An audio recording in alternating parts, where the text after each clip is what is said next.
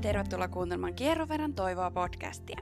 Tämän podcastin aiheena on tahaton lapsettomuus ja se kertoo erilaisten ihmisten tarinoita aiheen ympäriltä.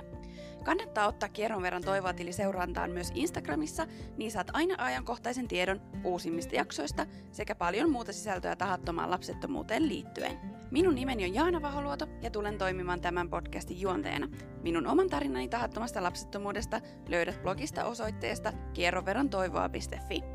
Podcastissa kerrotut tarinat ovat aina kertoen omia näkemyksiä ja kokemuksia heidän matkaltaan, eivätkä näin ollen sisällä terveydellistä neuvontaa. Käännythän aina terveydenhuollon asiantuntijoiden puoleen oman terveytesi ja mahdollisten hoitojesi tiimoilta. Nyt lämpimästi tervetuloa kuuntelemaan tämän päivän jakso. Hei ja tervetuloa kuuntelemaan Kierron verran toivoa podcastia. Tänään meillä on vieraana Laura Sormunen, tervetuloa. Kiitos. Ihan huippuhienoa saada sut vieraksi tänne ja haluankin kiittää sua sun rohkeudesta, että tuut jakamaan omia kokemuksia ja kerrot teidän tarinanne tahattomasta lapsettomuudesta. Ja tänään meillä on aiheena sekundäärinen lapsettomuus. Mutta ennen kuin mennään ihan sinne asti, niin kertoisitko hieman itsestäsi?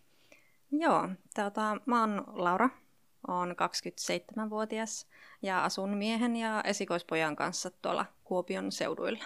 Joo, sullakin oli matkaa tänään, kun nauhoitellaan täällä Vantaalla, niin oot saanut matkustaa tunnin jos toisenkin. Joo, kyllä siinä useampi, useampi tunti vierähti.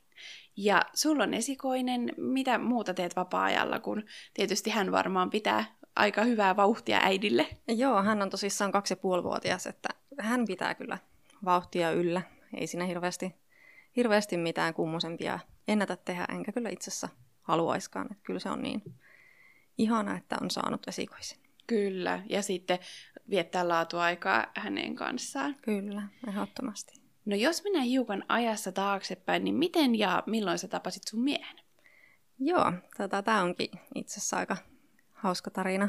Me tavattiin 2013, jos muistan oikein, Joo. Niin häissä. Eli meillä oli Kuusamossa mun siskopuolen häät, Joo. ja hän oli siellä bestmanin. Aika cool. Joo. Täällä siis teillä on ollut tämmöinen rakkauden täyteinen tämä tilaisuus, missä te olette tavannut. Joo, kyllä, kyllä. No oliko se rakkautta heti ensisilmäyksellä? No tota, ei ehkä sinänsä. Musta tuntuu, että me huomattiin toisemme vasta niin kuin siellä sitten viimeisinä tunteina tanssilattialla, kun katseet kohtas. Ja siitä se sitten lähti. No aivan ihana. Menee ihan kylmät väreet, koska että onhan se nyt tosi romanttista nähdä häissä. Joo, on, on. Ja sitten kun ajattelee, että useimmiten nykyään varmaan on tämmöisiä Tinder-tarinoita. Niin. Niin, se, että ylipäätään tapaa niin kuin livenä jossakin tulevan puolisonsa, niin se on tänä päivänä varmaan oikeasti aika harvinaista. Niin, niinpä. No, mistä lähtien teillä oli lapsihaave?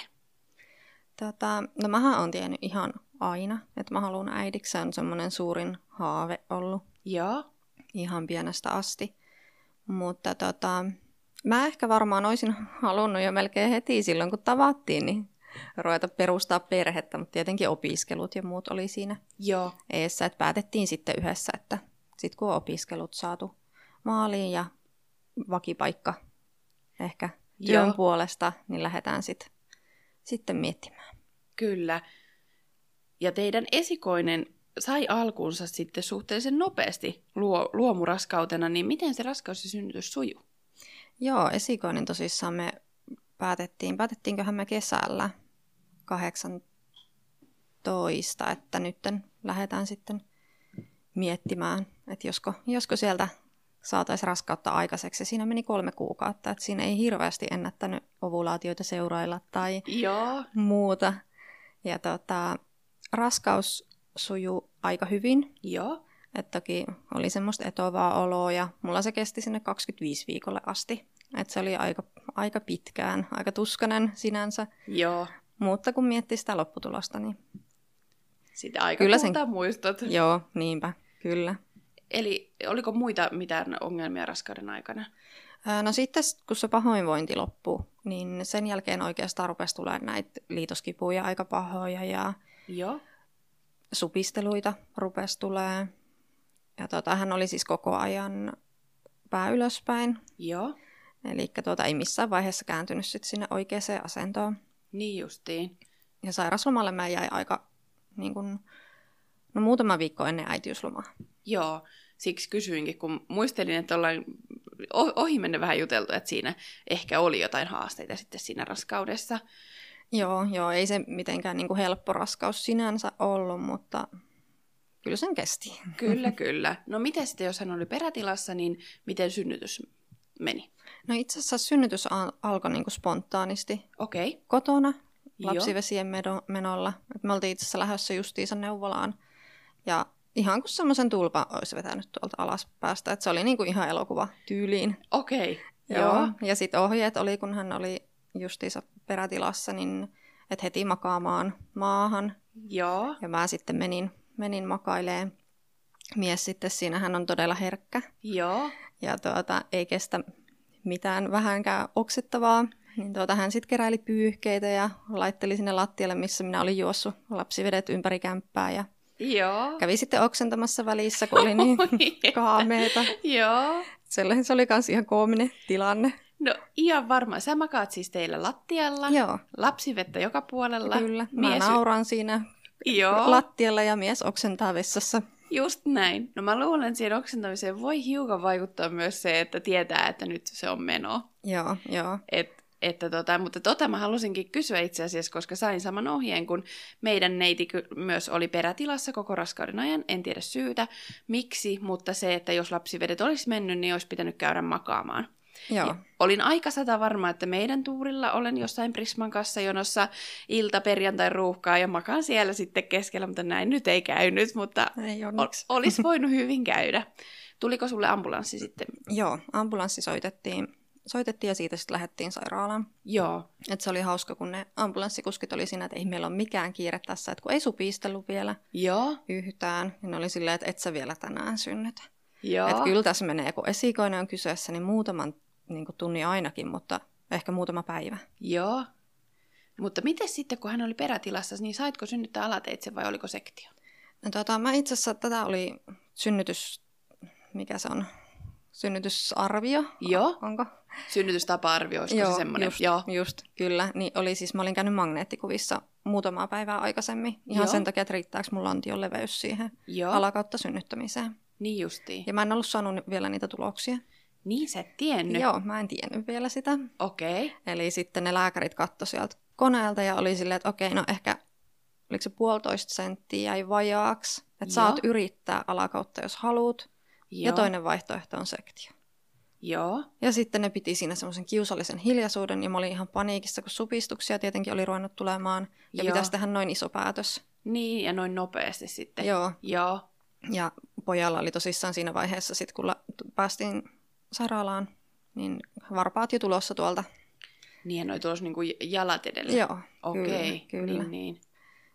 Niin mä siinä sitten sanoin lääkäreille, että, että jos on minkäänlaista riskiä niin kuin alatiesin synnytyksessä, että jommalle kummalle käy pahasti, niin kyllä mä sitten lähden siihen sektioon suoraan. Joo. Ja niin me sitten tehtiin.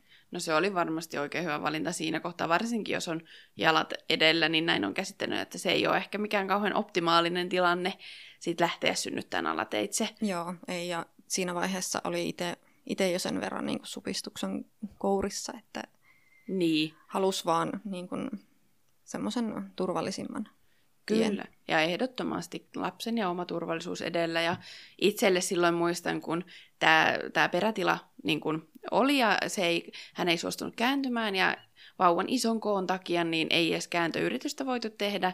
Ja sitten sanottiin suoraan, että ei ole vaihtoehtoja. Että mulla ei ollut mitään vaihtoehtoja muuta kuin vaan, että, että sekti on ainoa, että näin isoa vauvaa ei voi synnyttää perätilassa alateitse.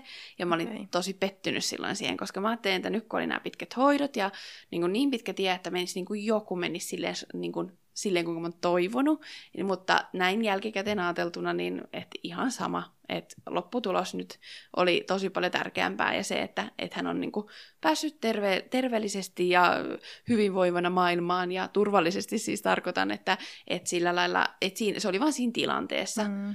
Mutta teille ei toki ollut siinä kohtaa semmoista pitkää lapsettomuustaustaa ollut joo, vielä. ei ollut. Ja itse asiassa tuosta ulkokäännösyrityksestä tuli mieleen, että kyllähän me sitä yritettiin, Noni, mutta jostain syystä hän ei kääntynyt. Just. Sitä ei sitten hoksattu siinä tilanteessa, että mikä oli syy. Niin, niin.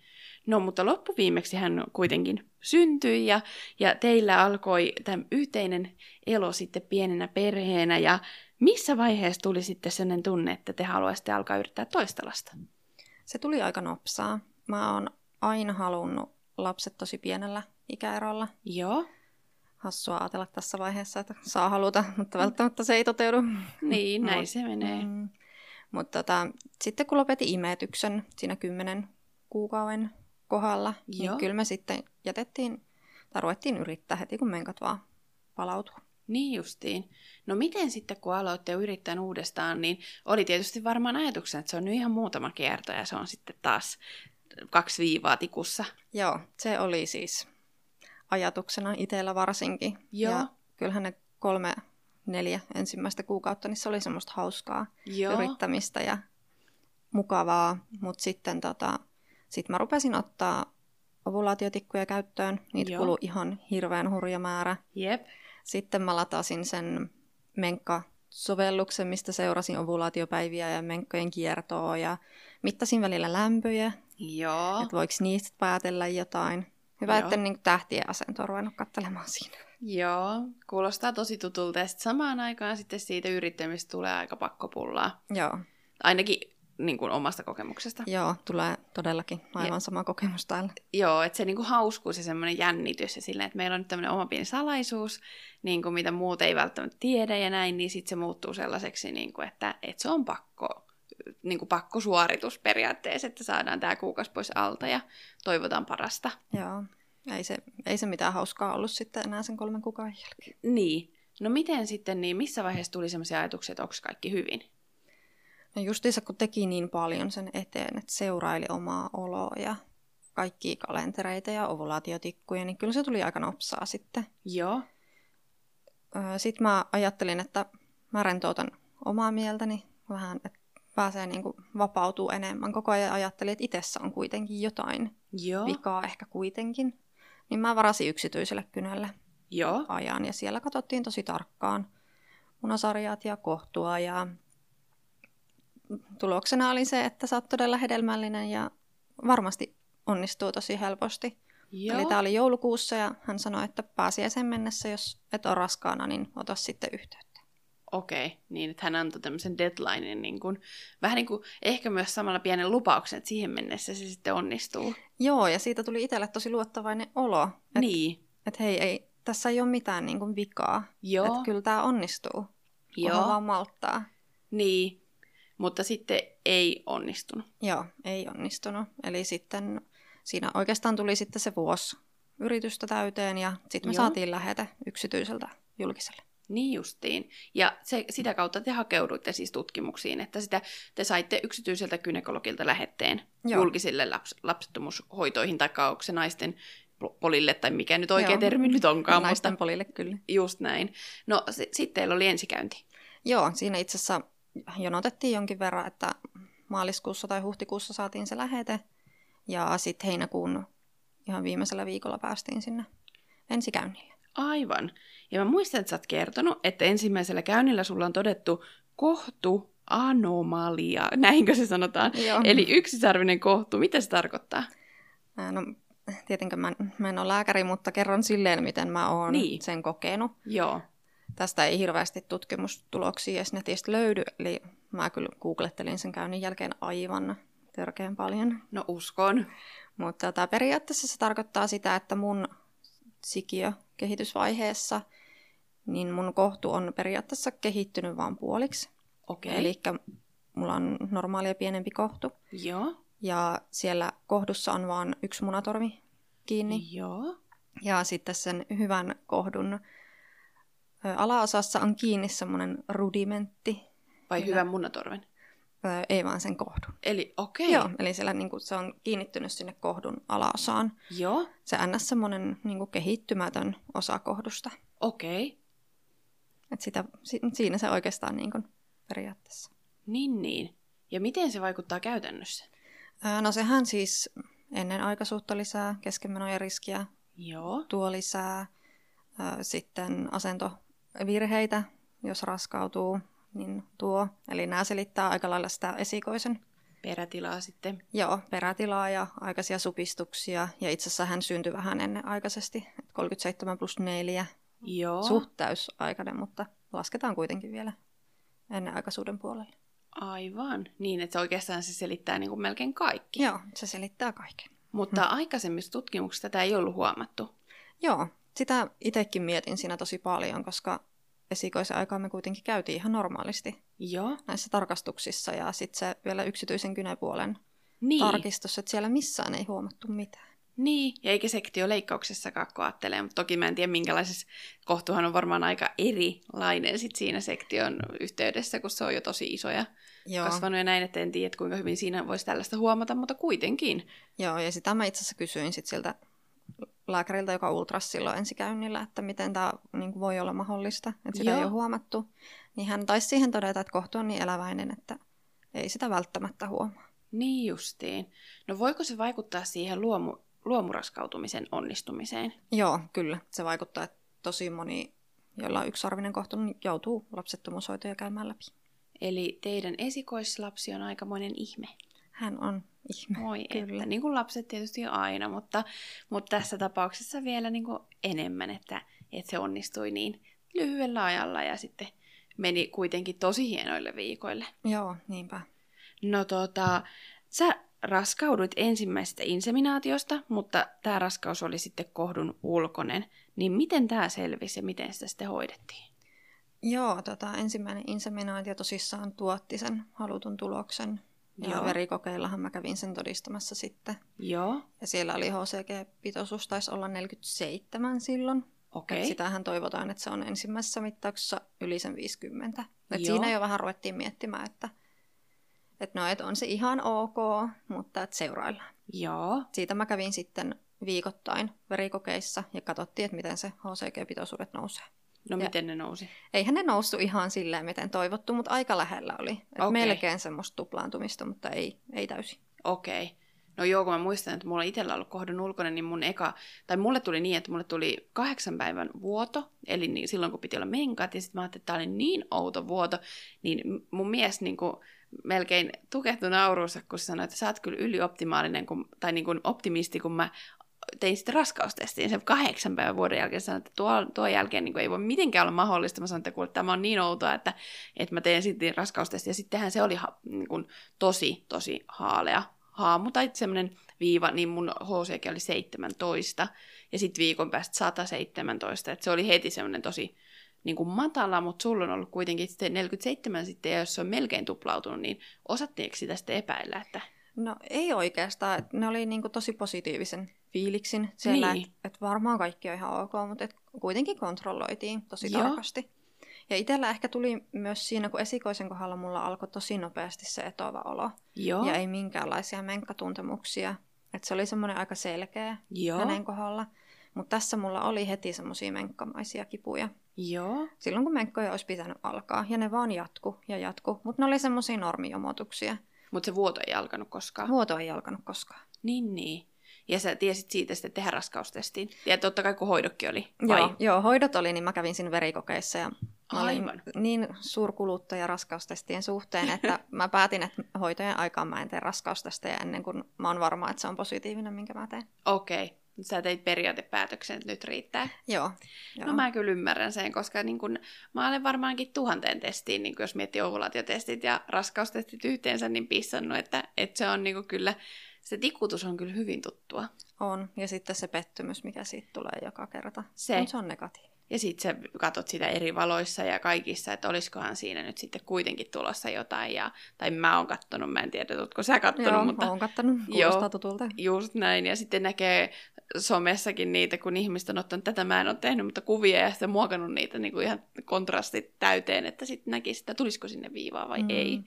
Että niin kuin se on kyllä, se on kyllä niin kuin tosi tylsää. On, on. No, tota, no missä vaiheessa sitten huomattiin, kun ajattelee, että jos sitä kontrolloitiin ja se suht hyvin nousi, niin miten tämä sitten, niin kuin, mitä sitten tapahtui? Joo, tota, olisikohan siinä kolmannen kontrollin kohdalla viikkoja, taisi alkaa justiinsa raskausviikot seitsemän. Joo, Ja mä soitin sitten siihen puhelinaikaa, että, että olisiko mitenkään mahdollista päästä näytille, että jotenkin niin kuin epäilyttää itse niin paljon tämä olo ja haluaisi semmoisen varmuuden, että voisi olla iloinen sitten, no, että jos se on niin. oikea, Joo. ns. oikea raskaus. Kyllä. Ja tota, siellä itse asiassa oli todella ihana kätilö puhelimessa ja hän sitten sanoi, että, että jos yhtään mietityttää, niin varataan sulle huomiselle aika. Joo. Ja mä sain sitten siihen seuraavalle aamulle ajan. Niin, tosi Sinne, nopeasti. Joo, todella nopeasti naisten polille sitten pääsi. Olipa ihanaa, koska sitten se, että se on niin kuin tosi kurja olla sellaisessa löysässä hirressä. Joo, joo, kyllä se oli, se oli ihan hirveätä ne viikot mm. siitä raskaustestin saamisesta siihen kynäkäyntiin. No miten se kynäkäynti meni? Joo, tota, no sinnehän mä menin tosi niin kuin luottavaisin fiiliksin silti, vaikka oli pieni pelko persissä sinänsä Joo. koko ajan, että mitä jos kaikki ei olekaan hyvin. Joo. Ja tota, mulla mies joutui lähteä esikoisen kanssa käymään lääkärissä. Hänellä oli lapsen, lapsen lääkäri aika, niin mä menin sinne tosissaan yksin. Ja ihan normaalisti istuuduin sinne ja katseltiin, se ruvettiin heti, heti toimiin. Joo. Ja tota, kyllä se siinä, kun se lääkäri katsoi kohtua, mä itsekin näin sen näytön ja käänti sen mua kohti, että mä itse sieltä näin. Ja tajusin, että ei, että ei siellä kohdussa ei ole mitään. Ja niin se lääkärikin sitten sanoi, että valitettavasti täällä ei ole minkäänlaista materiaalia kohdussa. Joo, voi että.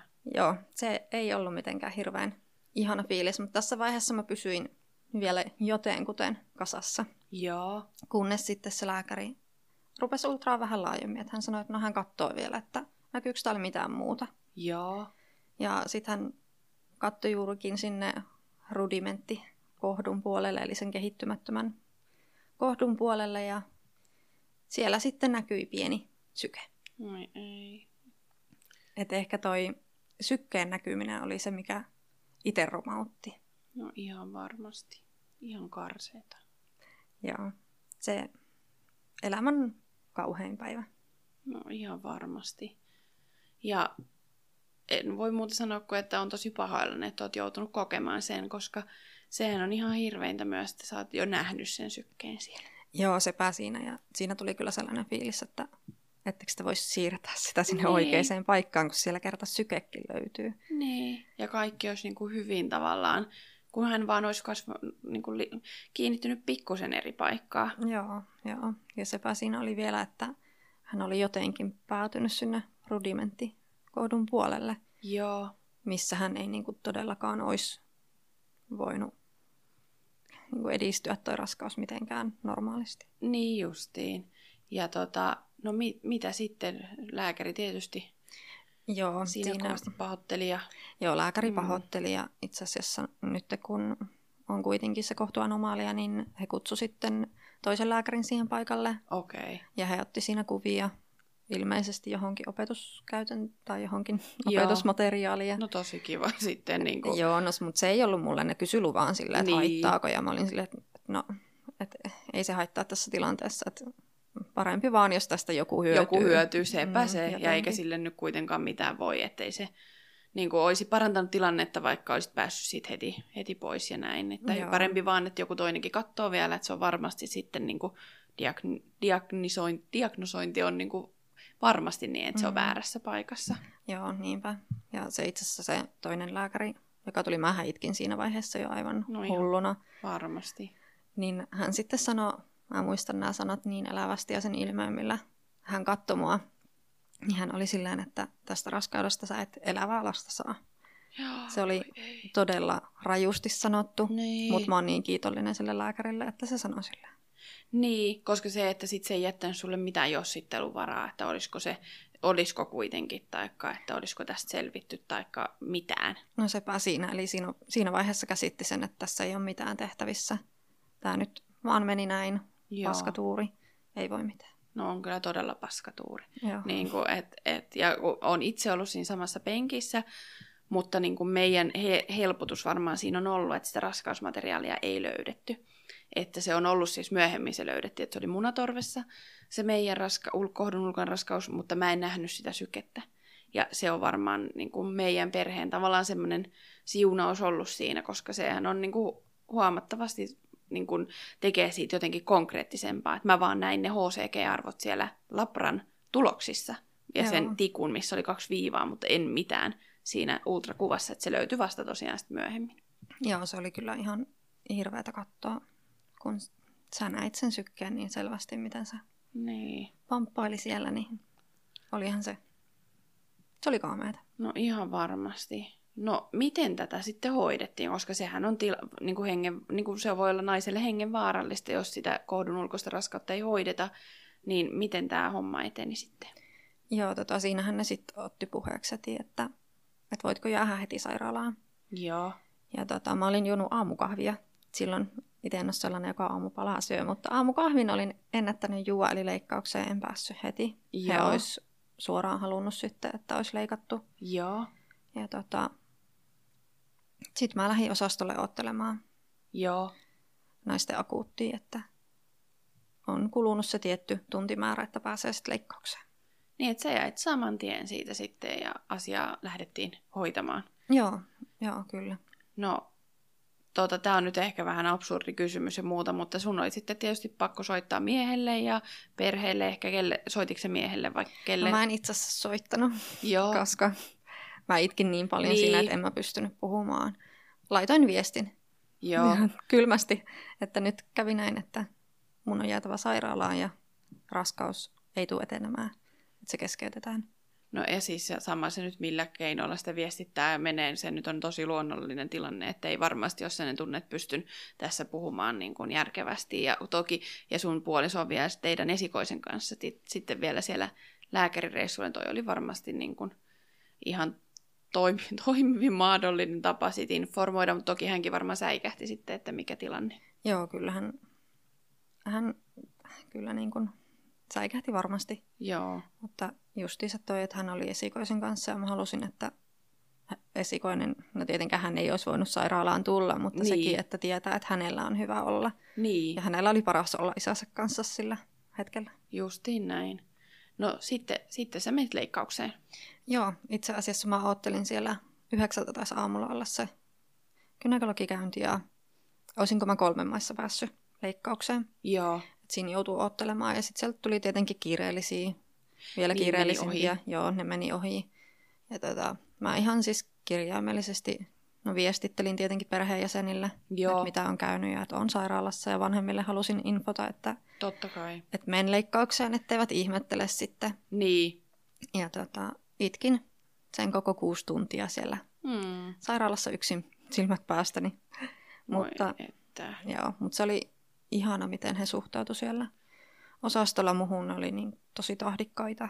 Joo. Ja vaikka se oli sellainen osasto, missä raskaana olevia oli todella paljon, Joo. niin mä en kun ihan vaan hetken jouduin olemaan niin kuin raskaana olevien kanssa, jotka oli isojen mahojen kanssa siellä, niin kyllähän se tuntui pahalta se hetkikin, mutta mä siitäkin on niin kiitollinen, että sain sitten ihan oma huoneen, missä purkaa oloa. Niin, että he otti sen hoitakseen. Se olisi ollut kyllä ihan tosi epäreilua, että jos olisi joutunut samaan huoneeseen jonkun kanssa, joka odottaa vaikka synnytyksen alkamista tai mitä ikinä vatsa pitkällä, koska näitäkin tarinoita on kuullut ja mun mielestä se on tosi väärin se on. siinä kohtaa, että itse myös siellä raskaana olevien osastolla, kun ne naiset tota, lykkäs siellä menee niitä pienten vau- vastasyntyneiden vauvojen niitä kärryjä, mikä on tosi suloinen näky, mutta se oli aivan karseita siinä kohtaa, kun mä itse ulvoin siellä sitten silmät päästä, niin et voin Joo. samaistua kyllä tohon, että se oli ihan, ihan tosi hirveetä. Niin. No, miten se leikkaus meni? No, se leikkaus meni ihan hyvin. Siinä Joo. ei ollut mitään. Eli siellä oli tosissaan se raskausmateriaali alkio, miksi sitä nyt tuossa vaiheessa kutsutaan, niin se oli sitten siellä rudimenttikohdun ilmeisesti munan johtimessa. Eli siellä kuitenkin toinen munanjohdin oli ollut. Okei. Okay. Ja se poistettiin siinä leikkauksessa. Tiedettiinkö sitä muuten aiemmin, että sulla oli se toinenkin munanjohdin? Ei, sitä niin. ei tiedetty aiemmin. Tämä on kyllä niin jännittävää, tämä naisen biologia ja jotenkin, on. että miten se voi olla, että niinku sitä ei tiedetty. Mutta se on ollut sitten jossain niin jemmassa, että, että sitä ei ole tiedetty. Joo, se oli, oli jännä, mutta onnellinen siitä, että se oli se ju, juurikin se huonomman puolen niin. munanjohdin. Niin, koska sitten tavallaan, että jos olisi aiemmin, jos olisi ollut se toinen munanjohdin ja ei edes tiedetty tämän toisen munanjohtimen olemassaoloa, niin sittenhän se olisi ollut suoraan koeputkihedelmöitys. Joo. Toki niin kuin, Kyllä. on se mahdollisuus vielä, mutta että se olisi ollut niin kuin aika selkeä. Joo, se olisi ollut sitten suoraan Kyllä. sinne. Tuli tässä mieleen niin kuin ihan sivukysymyksenä, mä kysyn vielä, kun ei tiedetty tätä toista munanjohdinta olemassa, olemassa, sen olemassaoloa, niin onko sulle tehty munanjohtimien aukiolotutkimusta? Ei olla tehty. Ja Okei. sitä mä oon miettinytkin, että minkä takia. Niin, Mutta olisiko se sitten sen takia, että se esikoisen niin. raskaus lähti niin helposti liikenteeseen ja kuitenkin sitten toinen niin kuin inseminaatiosta toikin raskaus lähti liikenteeseen. Niin. Etkö to, tavallaan, että olisiko sit siinä selvinnyt, että siellä onkin toinen tai jotain, mutta en tiedä yhtään, niin. Koska tietysti kun en ole lääkäri, niin en tiedä yhtään, että miten ne siellä näkyy. Ja itse asiassa mun mielestä, kun mä katson sitä ultrakuvaa, siitä ei näy yhtään mitään. Että Joo, sitä joo. ihmettelee, että kukaan siitä mitään näkee, mutta niin kun, että tosi niin kun mielenkiintoista, mutta leikkaus meni kuitenkin hyvin. Joo, leikkaus meni hyvin, että toki olihan sen jälkeen kipeä. No ihan varmaan. Eli siinä tähystyksellähän se tehtiin ja neljästä kohtaa mahasta sitten, että arpia vähän sen tuli lisää sen sektioarven lisäksi. Niin justiin, mutta tähystyksellä kuitenkin, ettei tarvinnut isoa, että se ei ole mikään iso koko vatsa auki leikkaus. Joo, ei, eli tähystyksellä ihan saatiin. Joo, no tosi hyvä. Mutta tuliko siitä sitten, että totta kai niin kuin henkisesti jää niin kuin tosi paljon käsiteltävää taakkaa ja näin, mutta tuliko siitä sitten vielä niin kuin sen leikkauksen takia joku este tavallaan niiden hoitojen jatkamiselle tai muuta? No tota, itse asiassa se sitten pääsi toi yksi noista leikkausarvista tulehtuu. Joo, Ja tota, tietenkin me sitten otettiin yhdet menkat siinä välissä ja sen jälkeen sitten jatkettiin taas. no niin, että ei tarvinnut kuitenkaan mitään puolta vuotta tai Joo, ei tarvinnut. sellaista. Ei. No oliko sitten niin kuin mieli heti valmis kuitenkin yrittämään uudestaan? Niin. Ehkä siinä se pari viikkoa meni, mitä sitten niinku fyysisestikin paranteli, niin, Niin. oli tosi maassa. Ja se on hyvä, että me miehen kanssa käsitellään aika eri tavalla nämä asiat. Että hän oli kyllä siinä se niinku tuki Joo, ja turva ja hoiti esikoista, kun itse oli niin maassa. joo. Mm. Mutta toikin on tärkeä asia tuoda esiin, että niin kuin käsitellään asioita eri tavalla, että molemmat on varmasti tosi surullisia ja niin kuin kokenut sen saman menetyksen, mutta se on hyvä muistaa, että niin kuin näissä tilanteissa ainakin itselle, kun mekin ollaan mun puolison kanssa tosi eri tavalla käsitellään asioita, mä haluan niin kuin oksentaa heti kaikki pöydälle ja puhua ja vatvoa ja näin, ja hän on ehkä enemmän sellainen, niin kuin, että hän niin kuin, käsittelee niitä silleen, että hän ei ole mikään semmoinen, että hei mä haluan muru puhua sun kanssa näistä asioista, että hänestä saa kyllä lypsää kaikki, kaikki ajatukset irti näin 16 vuoden jälkeenkin, niin tota, mutta et toki, toki niin kuin sitten kun saa vaan suusa auki, niin keskustelee, mutta silti se, että pitäisi kunnioittaa sitä toisenkin tapaa käsitellä Mhm, totta asioita, kai. niin se ehkä tuossa kohtaa oli voimavara, että Oli. käsittelitte eri tavalla. Oli ehdottomasti. Ja meillä on justiinsa sama, että mä haluaisin kaikki käydä heti läpi. Joo, Mies on sellainen, että hän pohtii, miettii rauhassa ja hänellä se tuli sitten ehkä parin kuukauden jälkeen, että tajus, että mitä on käynyt. Niin, justiin näin. Ja sitten taas kun on itse ehkä ehtinyt sitten jo vähän niin kuin päästä siitä aiheesta seuraavalle tasolle niin kuin siinä omassa toipumisessa, niin sitten pystyy taas tukemaan sitä toista paremmin. Joo, kyllä. Juuri näin se meni. Eli sitten mä, mä olin se, joka hoiti enemmän esikoista. Ja... Niin, juuri näin. Niin kuin, että toisaalta loppui hyvin kaikki hyvin, Joo, vaikka kyllä. totta kai ei tällaista toivo kenellekään. Joo. Ja tota, no mutta sitten inseminaatiot, niitä jatkettiin. Joo, inseminaatioita jatkettiin sitten. Eli meillä oli vielä marraskuussa inseminaatio. Ei tuottanut tulosta. Joo, Joulukuussa oli inseminaatio. Sekä ei tuottanut tulosta. joo. Ja sitten olisiko ollut tammikuussa taisi olla vielä heti perään inseminaatio ja sekään ei tuottanut tulosta. Okei. Oliko nämä kaikki inseminaatiot niin kuin luonnolliseen kiertoon vai oliko sulla jotain lääkityksiä siinä? No mulla itse asiassa yhdessä kierrossa oli letrozoolla. Joo, Olisiko se ollut sen kohdun ulkoisen jälkeen? joo, Mutta mä en nyt tiedä liittyykö se oikeasti siihen lääkitykseen. Ovulaatioaikaan tuli sen kierron, kierron paikkeilla niin hirveät vatsakivut, että mähän kävin ihan päivystyksessä. okei. Et se oli semmoinen, niin kun pystyin kippurassa olemaan just ja just. Joo. Et sit mä en nyt suostunut enää letrozolia käyttämään Niin, se ei, uudestaan. se ei niinku kuulostanut hyvältä, jos se johtuu niistä lääkkeistä, niin Joo, se niin tota, voi että. Ja sitten se ei ole ehkä, niin kuin, jos ajattelee, että yrittää sitten kotona vähän niin kuin tueksi, niin ei ole paras mahdollinen tilanne, jos on niin kipeä. Että... Joo, ei. Se oli kolme päivää makasin tyyliin Apua. sängyssä, että se oli, se oli ihan kaamea. Niin, niin. Ja mitä muuta selitystä ei löytynyt? Joo, mitään muuta ei löytynyt. Okei, no johan nyt erikoinen. Mutta tota, sitä mä en huomannut muuten tuossa kohtaa kysyä, kun te kävitte niissä ekoilla käynnillä. Tehtiinkö teille kaikki verikokeet ja sperma-analyysit ja kaikki tämmöiset perustutkimukset? Joo, kyllä, tehtiin. Ja tota, niissä ei ollut mitään kummosia Joo.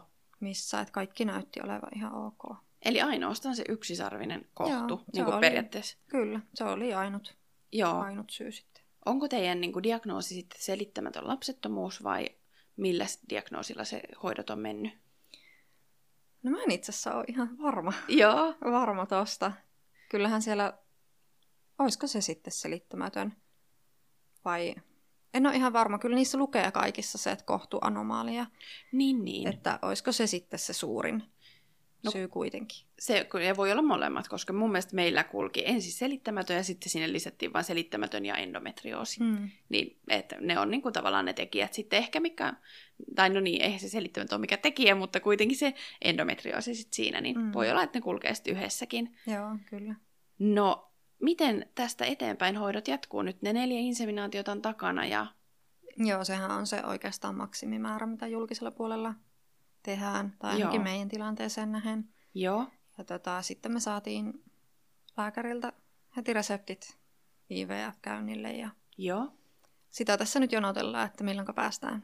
Se jo tiedetään, että lyhyellä kaavalla mennään ja lääkkeet on tuolla valmiina, että sitten kun vaan käy hakemassa. aika jännittävää. Joo, joo. Tämä on niin kuin, nyt ollaan oikeasti positiivisin mieli, että jospa se tästä. No meisinkin juuri kysyä, että mitä ajatuksia tämä IVF herättää. Kyllähän se jännittää. Joo, Totta kai, varsinkin ne pistokset on, kun ei ole ikinä pistänyt itteensä, joo, niin jännittää. Mä tiedän, että mies ei ehkä ole ihan niin kuin yhtään parempi Joo. siinä pistämisessä, mitä minä, että luultavasti itse, itse sitten pistelen menemään. Mutta tota, se on vaan käytävä. Jos halutaan toinen lapsi, niin se on justiin näin. mm. Ja mä voin sanoa, että siinä hetkessä siis pelkäsin kuruttaa niitä piikkejä, mutta se on just toi, että sit vaan tulee semmonen, että läpi vaikka harmaan kiven, että kyllä se nyt tämä yksi neula tähän makkaraan niin menee, että se nyt ei ole siitäkin ja huomenna seuraava neula ja se on nyt yksi neula kerrallaan kohti sit sitä punktioa ja näin edelleen, että ei se ole loppuviimeksi kovin pitkä aika. niinpä. Se justiinsa, kun ajattelee, että se on se pari viikkoa, Niinpä. vai mitä se nyt onkaan, niin se on lyhyt aika. Se on lyhyt aika ja pystyt ihan sitä varmasti. Ja hei, kaikki tämä, mitä me ollaan käyty teidän tarinaa läpi ja mitä kaikkea oot joutunut jo kokea ja yksin odottanut siellä sitä leikkausta, niin mä sanoin kuule, että yksi, yksi pikku piikin laittaminen on ihan niin kuin todella piece of cake niin kuin kaiken tämän rinnalla, että, että sä pystyt siihen ihan hu- huippuhyvin. Et, Ja, ja mäkin tosi, uskon, että kyllä se, kyllä se menee varmasti ihan hyvin. kyllä, ja tosi rohkea oot jo, kun ylipäätänsä niin kuin, oot kertomassa täällä teidän tarinaa ja ootte lähtenyt tälle polulle ja muuta, niin et, en epäile hetkeäkään, etteikö se menisi tosi hyvin. Niinpä.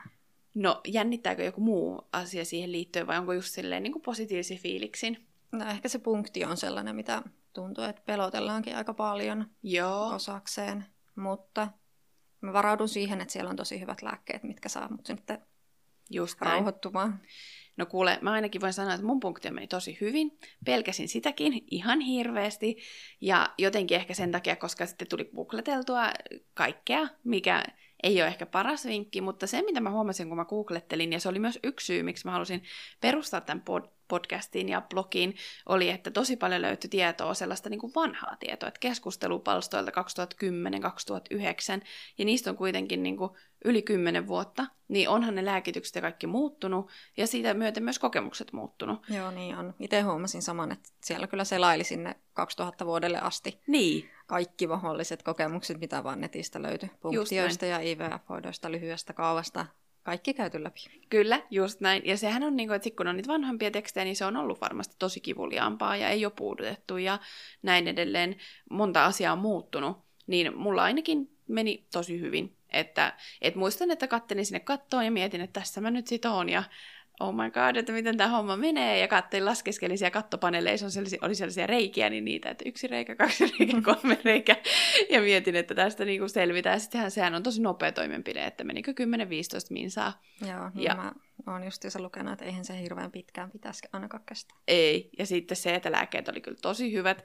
Minäkin kysyin niiltä, mä sanoin, että hei, että, että kun mulla ei ole laitettu vielä mitään lääkkeitä, joku pieni suun kautta oleva esilääkitys ennen, mutta sitten mulla ei vaan laitettu se kanyyli, ja sitten mä menen siihen punktiohuoneeseen ja sanoin, että mulle sitten ei vaikuta mitkään puudutteet, että, et, ja tota, että mua jännittää ihan sikana, ja sitten kun mua jännittää, niin mulle ei ainakaan vaikuta mikään, niin kuin, että et, ehtiikö se nyt vaikuttaa sitten, että kun ei sitä vielä laitettu, ja sitten sitä hoitaa tai kätilöä, mä en tiedä, oliko hän kätilö, niin häntä vähän hymyilytti ja sanoi, että kyllä sä sen tunnet, että kyllä mä, hän laittaa sen tästä, että kyllä sä sen huomaat. Ja mä että, no mutta mä haluan olla tosi varma, että se ehtii vaikuttaa. Ja sitä, sitten siinä kovasti höpötin ja sitten mä tunnen sen niin kuin lämpimän humauksen, kun meni vaan niin kuin päästä varpaisin. että okei, että tämä oli varmaan se juttu. Ja sitten olin kyllä ihan hyvissä oseissa. Niin, niin se kun... laitettiin sen kanyylin kautta. Joo, ja se ja. vaikuttaa heti. Okay, niin kuin, no että niin. se oli nopea. Että selvit kyllä hyvin. Ja niin tota, ja muistan kyllä myös, että lääkäri sanoi, että et, niin kuin tavallaan silleen, että no niin, että nyt me mennään oikeasti sellaisiin hoitoihin, missä on oikeasti tosi paljon parempi se todennäköisyys onnistumisesta, niin kun aloitettiin IVF. Et inseminaatio totta kai kokeiltiin alkuun, mutta se, että kun ne ei meillä toiminut, niin sitten se oli tosi optim- optimistinen se lääkärikin, että mä uskon, että sama juttu teillä, että, että homma etenee sitten sitä kautta. Joo, kyllä itse asiassa se hoitaja, kenet nähtiin siellä infokäynnillä, niin hän oli kyllä todella positiivisin mielin ja sanoi, että hyvä, että ollaan tultu nyt, kun ollaan niin nuoria vielä. No just niin. Että jos ajatellaan kymmenen vuotta tästä eteenpäin, niin tilanne ei olisi niin helppoa. Niin, nimenomaan. Ja kuitenkin pitäisi olla niin kuin iänkin puolesta solut hyvässä kunnossa. Ja että tarvitaan Niinpä. vaan pikkasen apua sit siihen mm, prosessiin. Kyllä, kyllä. No, miten te olette kokenut tämän lapsettomuuskriisin niin, ja miten teidän parisuhde on kokenut tämän? Musta tuntuu, että ehkä alkuun kun sitten lähdettiin näihin lapsettomuushoitoihin ja sen kohdun ulkoisen aikaan, niin varmaan meidän suhde oli parhaimmillaan mitä koskaan. Okay. Et tuntui, että oli niinku tosi semmoinen vankka, vankka se niinku suhde ja semmoinen... Oli tosi hyvä olla toisen kanssa. Mutta totta kai en mä sitä sano, etteikö nämä vaikuttaisi parisuhteeseen. Että kyllä tämän aikana mieli tekee niin häränpyllyä välillä, että – kyllä se vaikuttaa. Ja on niitä rankkoja hetkiä, mm. kun ei vaan niin kuin, kumpikaan välttämättä pysty käsittelemään asioita ihan niin, kuin, niin helposti ja tarvii sitä omaa tilaa. Kyllä. Totta kai.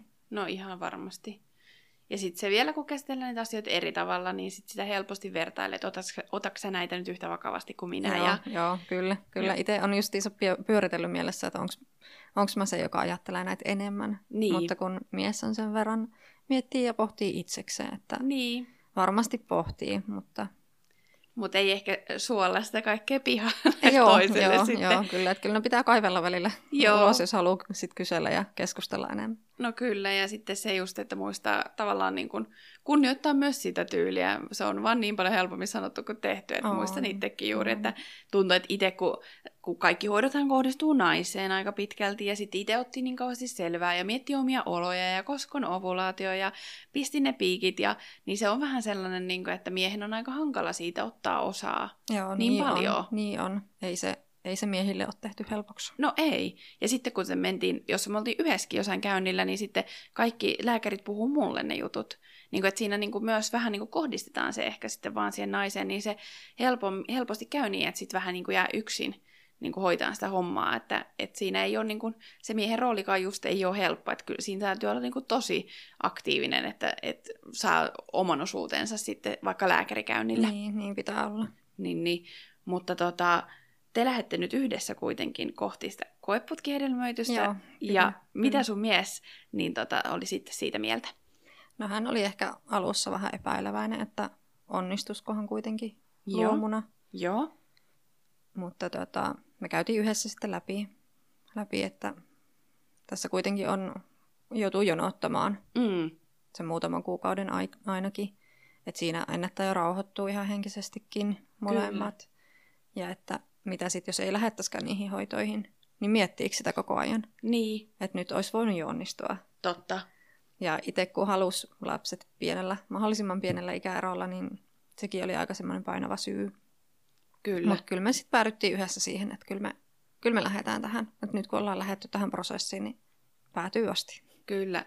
Ja ainakin itse olin sitä mieltä, että se myös helpotti sitä parisuhteen taakkaa, kun joku muu otti vähän vastuuta siitä Joo. lapsen yrittämisestä. Helpotti, helpotti kyllä. Niin, että sitten jos nyt tavallaan tekisikin sen päätöksen painaa jarrua, ja mikä olisi totta kai ihan yhtä okei, okay, Niin, totta kai. että jos on sitä mieltä, mutta sitten se voi just, jos se tuntuu yhtään siltä, että se jää kummitteleen sinne taustalle, niin ehkä on nyt parempi katsoa sekin kortti Joo. sitten tässä kohtaa. Ja kuitenkin niissä voi mennä vielä monta vuotta tavallaan niin kuin siinä mielessä, että jos saa, saa toisen lapsen ja sitten haluaa myöhemmin lisää, jos, jos ei onnistu luomuna sitten kolmas, tai mitä ikinä haluattekaan, niin että se on hyvä ehkä aukasta se ovi, ja sitten to, sit se on niin kuin auki Niin, niinpä. se polku. Joo, kyllä toi tuntuu, että toi oli semmoinen oikea ja helppo ratkaisu ainakin omalta osalta, että Joo. saa apua. Niin, nimenomaan.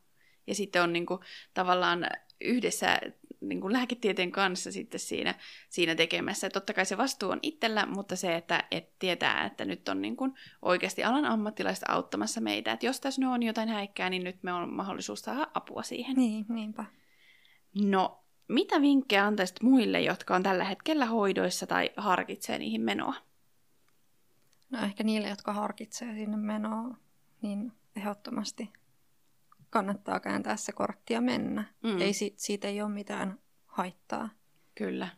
Ja tota, no itse on ehkä kokenut, että on jollain tavalla ehkä meinannut menettää itsensä näiden lapsettomuushoitojen aikana. Koko ajan ajattelee vaan hoitoja ja ovulaatioita ja tekee testejä ja mittaa lämpöä. Kaikki on niin, pyörii, koko elämä pyörii niiden hoitojen ympärillä, Totta. niin ei pidä menettää itteensä. Kyllä. Eli ehdottomasti elämässä on niin paljon muutakin, mitä nämä lapsettomuushoidot, vaikka sitä odottaa sitä lapsettomuushoitojen tulosta, Mm. ihanaa raskautta ja mahdollista vauvaa niin paljon, niin elämässä on muutakin.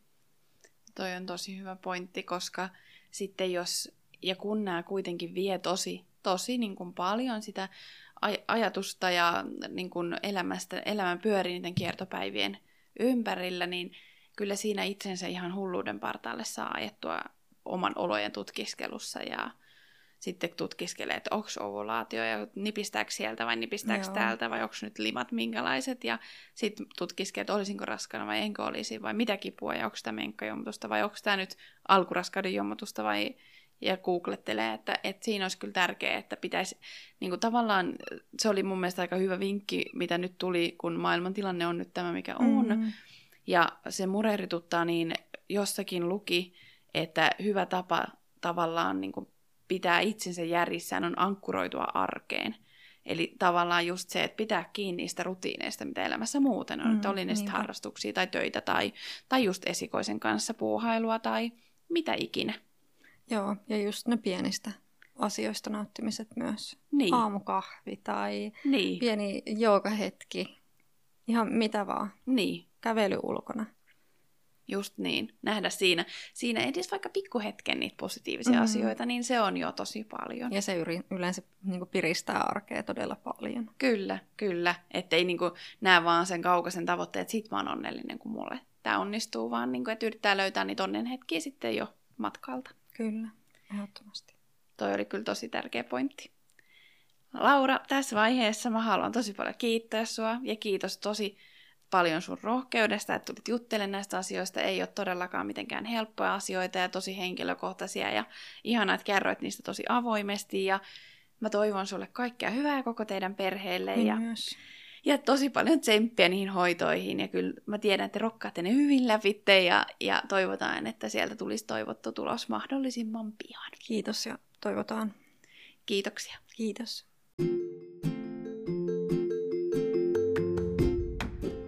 Kiitos paljon ajastasi, kun kuuntelit tämän päivän jakson. Jos pidit kuulemastasi, niin jaathan sitä muillekin ja samalla yhdessä lisätään tietoisuutta tahattomasta lapsettomuudesta. Instagramissa on paljon muutakin sisältöä tahattomaan lapsettomuuteen liittyen, joten kannattaa napata seurantaan kierron verran toivoa tili.